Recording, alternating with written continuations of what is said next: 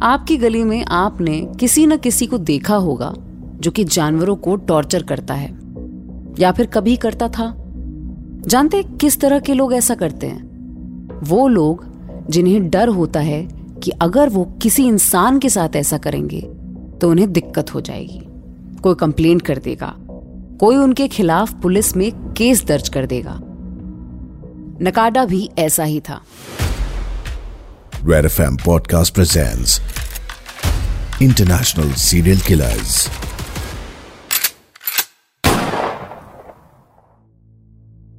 नमस्कार, मैं हूँ मिशा और आप सुन रहे हैं इंटरनेशनल सीरियल किलर पॉडकास्ट अपना फीडबैक हमें देने के लिए at the rate red F M podcast के इंस्टा हैंडल पर हमें बताएँ या फिर at the rate RJ Mishra official पर मुझे बताइए ये पॉडकास्ट आप तक लाने के लिए हमारी सोच सिंपल है। पड़ोस के मुल्कों की बात करते हुए, सिर्फ़ वहाँ के म्यूजियम्स और इकोनॉमी और साफ़ सफ़ाई के अलावा, वहाँ के लोगों की भी बात की जाए। ये लोग हमारी तरह ही होते हैं। हर देश आपके सामने अतिथि देवो भव का बोर्ड लेके नहीं खड़ा होता। उन्हें गुस्सा आता है, उन्हें डर भी लगता है, और वो लोग खून भी करते हैं।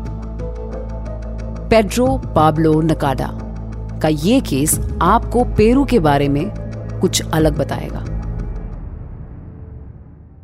पेरू साउथ अमेरिका का एक देश है। अमेजोन का रेन फॉरेस्ट यहाँ है और यहाँ माचू पिचू भी है। माचू पिचू दुनिया के सात वंडर्स में से एक है।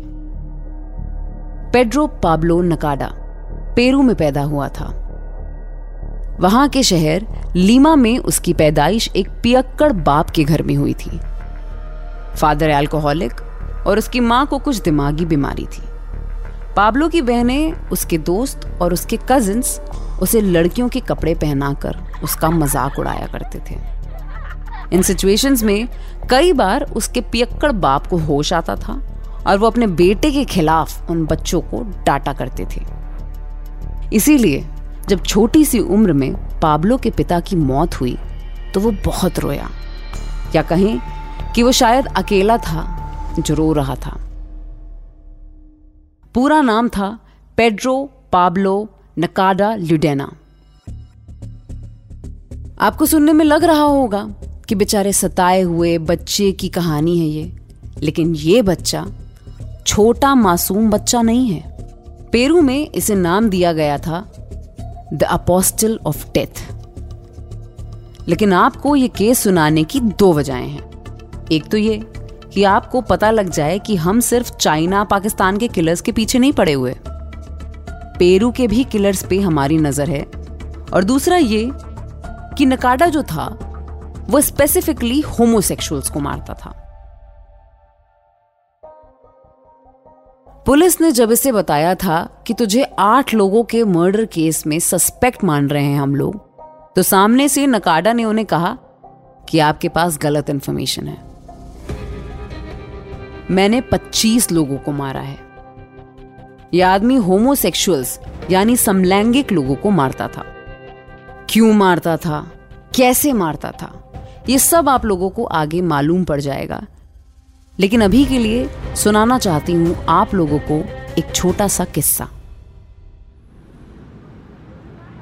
लीमा में उस दिन गर्मी थी, लेकिन नकाडा को किसी काम से बाहर जाना था। वो गली से गुजर रहा था कि वहीं पे उसे एक आदमी कोने में नशा करता हुआ दिखाई दिया। नकाडा ने उस आदमी की तरफ़ देखा तो वो आदमी नकाडा से बदतमीजी करने लगा। पहले तो नकाडा उससे हाथ जोड़कर माफ़ी मांग रहा था, लेकिन फिर उस आदमी ने अपनी पैंट से चाकू निकाल लिया। उसका चाकू देखा तो नकाडा ने 9 एम पिस्टल निकाल ली। उस चाकू वाले आदमी का नाम था कार्लोस एडलबर्टो मेरिनो एग्यूलियर। नकाडा उसे जानता था और उसे पता था कि वो एक होमोसेक्सुअल है।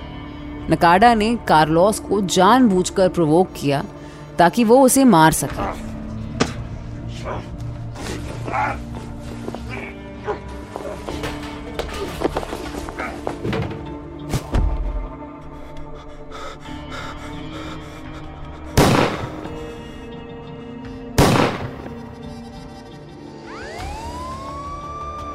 पुलिस को कार्लोस की बॉडी मिली तो उसकी छाती में और उसके पेट में बुलेट इंजरीज थी।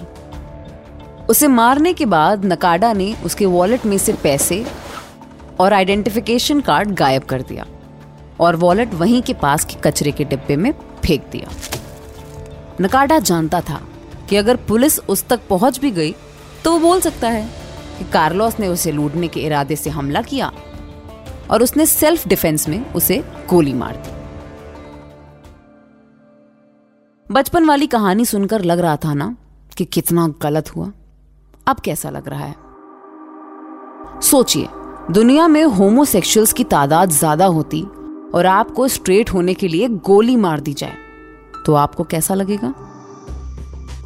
इस केस में आगे और भी दिलचस्प किस्से आने वाले हैं, जो आपको मजबूर कर देंगे कि आप इंसानियत पे सवाल उठाएँ।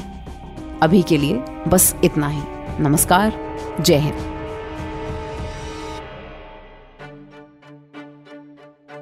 You were listening to International Serial Killers, written by Dhruv Law, audio designed by Ayush Mehra, creative direction by Dhruv Law. Send your feedback and suggestions right to us at podcast at redfm.in.